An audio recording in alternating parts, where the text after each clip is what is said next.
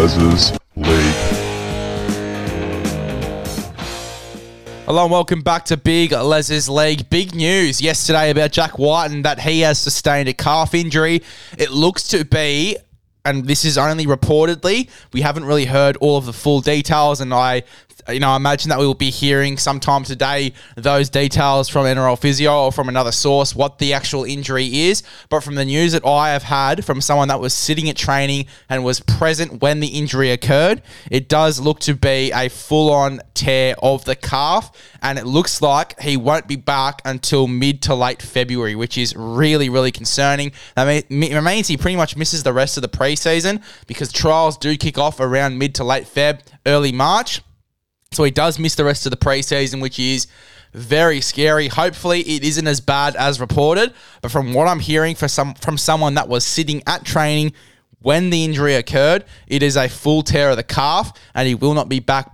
You know, before February, at the worst, late February, early March, which is really devastating for Jack Wighton. First preseason at a new club as well. You know, it is just so devastating to hear that he has gone down, especially when, you know, you're coming into a new club, you're learning all the new shapes, you're playing a different position to what you were playing at the previous club as well. You're learning all the shapes, you're learning all the defensive tactics, you're learning about, you know, what edge you're going to be on that left edge there with Alex Johnston, with Keaon Koloamatangi maybe either Keaon Koloamatangi or Jacob Host, depending on how they want to really structure their side.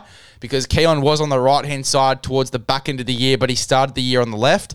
So depending on how they want to structure this side, South Sydney, you know, really getting used to who is on the either side of you as well. It really helps defensively as well, knowing when to come in, what you, what the person next to you is going to do. Not only learning the shapes defensively, but in attack as well. How Cody Walker runs this side, building combinations with Cody Walker, with Alex Johnston as well. You know, being like a second five eight on that left hand side, learning combinations with Latrell as well. I mean, you know, you're gonna miss out a, a ton of, on a ton of stuff. I'm sure that they would have been doing a lot with shapes, combinations, and stuff like that.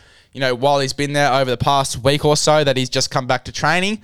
Um, you know, but it's so devastating that he's going to miss the rest of the preseason reportedly. And if that's true, you know, it's going to be really, really difficult for him to come back and learn all these shapes on the fly pretty much in round one. I imagine that they'll sit him out for the Charity Shield against St George. I'd be bringing in Isaiah Tass to play in the centres, depending on if, if they want him to be on the wing or in the centres. I don't think they're going to name a full strength side for the Charity Shield either. Um, you know, going off recent years, they don't generally name full strength teams for the charity shield. So we'll see what happens uh, with that side. But I imagine that Jack Wighton will definitely sit out for the charity shield and they'll rest him for round one. But as I said, learning shapes as a centre when you've come in as a five eight pretty much from the season prior. Um, you know, learning all different shapes, combinations with new players, being in a new team, especially for someone that has been a one club player for their entire career, uh, right up until this point, you know, it is very difficult. And when you have to learn that on the fly, it gets even harder. So it's really devastating that we do have to see Jack Wighton, uh, you know, miss the rest of the preseason with his calf injury. Hopefully, it's not as bad as what we've heard. Hopefully, it's only a slight strain or maybe a partial tear.